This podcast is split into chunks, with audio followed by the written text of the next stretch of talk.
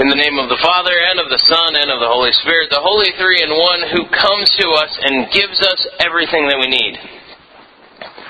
Dear brothers and sisters in Christ, there are a lot of hopeless causes in the world. Uh, one of them uh, is that I always think is kind of funny that, that it's still a part of uh, who we are as, as a culture is lotto. I, I don't know, like, I was really bad in math, and I can still figure out the math that tells me I am never going to win that. And yet, there's probably quite a few of you out there um, who every now and again you'll you'll go in, or maybe even on a pretty regular basis, you'll go into uh, the gas station or wherever you go, and you'll buy a lotto ticket.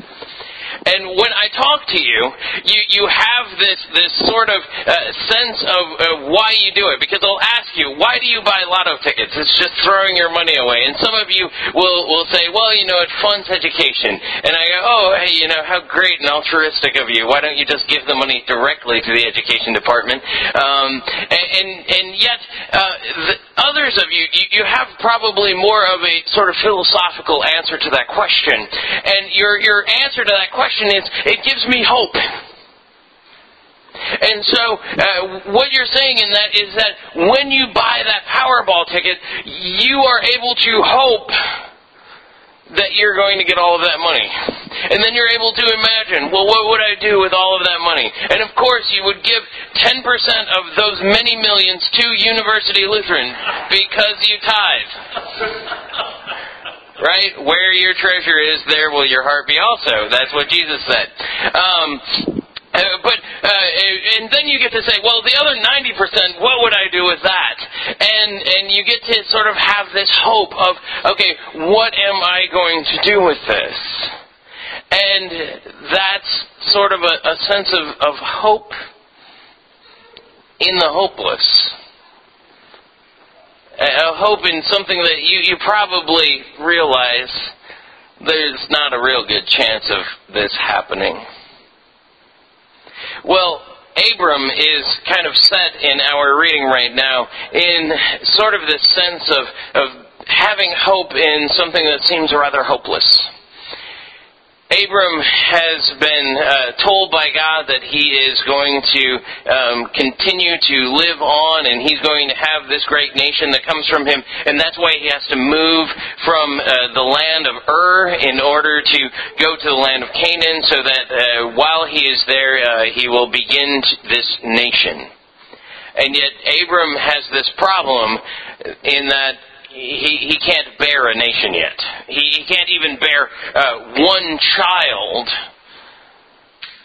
and that's a problem for him. You see, Abram's got this this thing where he, he's got pretty much everything else that anybody in his station would want.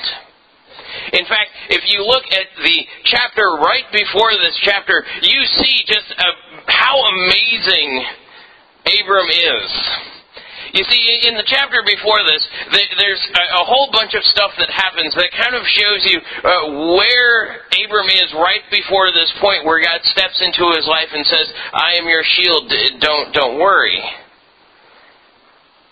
Where Abram has been just in chapter 14 is that his nephew Lot, who's kind of a snotty kid, quite honestly, has uh, been uh, he, he has been taken off into captivity by these kings that have come into Sodom and Gomorrah. They take the place down and they take his nephew Lot into captivity. And so what Abram decides he's going to do is Navy SEAL style go in and rescue his nephew Lot even though he's a snotty kid. And he's going to bring him back, and not only is he going to bring him back, but he takes all of those kings and he whoops them up so bad that he gets to take all of the stuff that they have with them. So, like all of this pirate treasure that they have, he takes all of that stuff and he takes it with him and he's heading back to the homeland. And then he runs into this guy, Melchizedek. Now, Melchizedek is kind of a weird figure, and uh, yet he, he speaks of the Word of God. He's the high priest of God, and he tells Abram, it appears, don't bring the stuff back. Don't, don't keep the stuff. Keep Lot. And Abram is like, thanks a lot. keep Lot, and don't keep the other stuff. And so Abram goes, uh, oh, okay. And so he, he's heading back and he runs into the king of Sodom. And the king of Sodom says, Oh, you are just awesome thank you for bringing back all of our stuff. Um, uh, we want to give you a reward for, for doing this, for having done all, all, of all of this stuff and, and rescuing um, our belongings as, as well as some of our people. Thank you. Let me give you some things. And uh, Abram goes, uh, Um, Melchizedek said not to. And in fact, here's all of this stuff. And the king of Sodom goes, okay. And Abram then heads back to his home. He's had this opportunity to have all of this riches, to have all of this honor. He's talked to the high priest of God, who uh, some people think might even be sort of a pre incarnate Christ. That's a whole other sermon on who Melchizedek is. Uh, go on not Wikipedia and look it up. Something else that's reliable.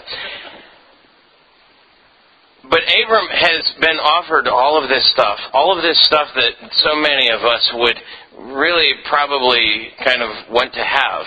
Uh, things like honor, things like riches, things like um, uh, just sort of this dashing ability to go in and, and uh, rescue people from all sorts of danger. Abram has everything. But to Abram, he doesn't have anything. And so God comes to him and he says, Abram, I'm, I'm, I'm your shield. I'm, I'm right here for you, man. Don't worry about a thing. I've got you covered. And dashing Abram, rich Abram, honored Abram, gets, it appears, a little bit frustrated with God.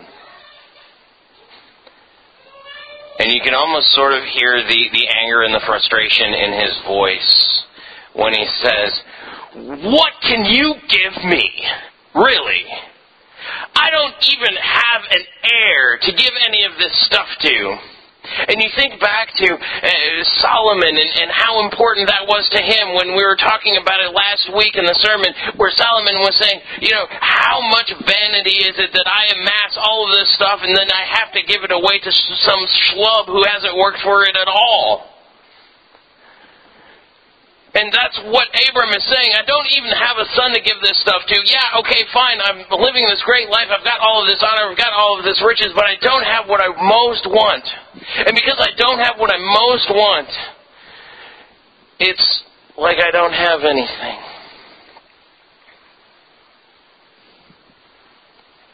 Have you ever been in that place? Are you there now?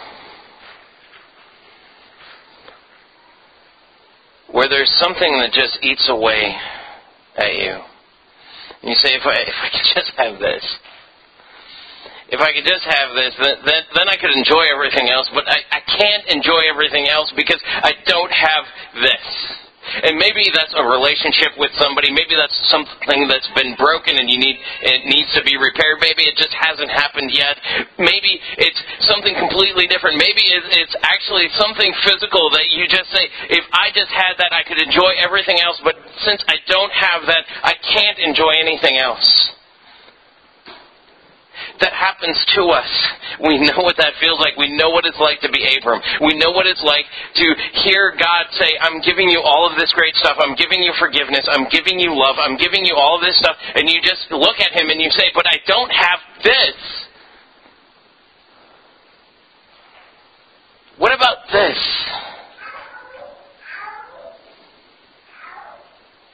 And if you're in that place today, or if you've been in that place, you know what it's like to be in a great cloud of witnesses, of people who have wanted whatever that might be. A cloud of witnesses like King David, who wanted so badly and pleaded so badly with God that his son would not die, and yet still did like Paul, who pleaded with God three times over, saying, Can we please just get rid of the thorn in my flesh?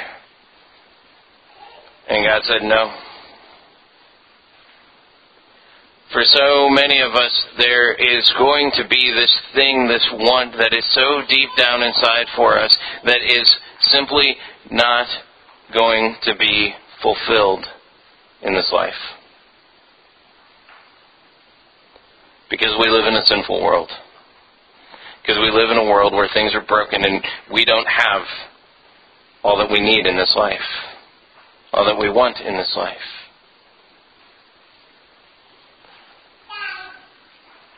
And it takes faith for us to do exactly what Abram did here. Abram, when he's uh, talking back to God, he says, Oh, sovereign Lord. That's how, how he begins this out. And he says, Oh, sovereign Lord. Saying, Lord, I, I know that you are in charge. Even though I, I don't have what I need, I know that you're in charge. I know that even though I don't have what it is that I really want the most, I know that you know better than what I do. I know that you will give me what I need. And if you choose to give it to me, then that's great. And if you choose not to give it to me, then, then I'll wait for it. Day after day. And that's what faith means. Because you know that you will receive what you need. And that may not even be in this world. You may have to wait for the resurrection in order to receive that. But you know that it will be yours. Because you knew a Savior who died on the cross so that He could take you into a resurrection where there is no more want. Where your needs are taken care of. This world, you don't have to look around for very long to see unfulfilled needs, unmet needs. And some of those are yours and some of those are other people's, but you don't have to look around for very long to see that that is out there. And Jesus looked at this world and he said it's broken. And the reason that I know it's broken is that people are having these needs that are not filled and they're dying with needs that are not filled. And I, I don't want that to be their eternity. I don't want eternity to be this void that they have. But they can't have that in this world. And so I'm going to bring them into this eternal life with me where there is no need. And occasionally he does what he did for Abram, and he gives him that son in this world. But he promises to all of us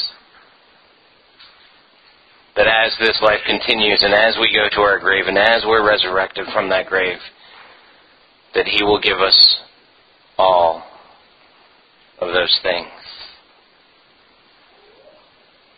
And he says, Go out. Go out and look at the stars. Go out and, and look at this vast expanse of universe that, that I've set before you. And just imagine, just imagine if I created that how much I can fulfill what it is that you're hoping in.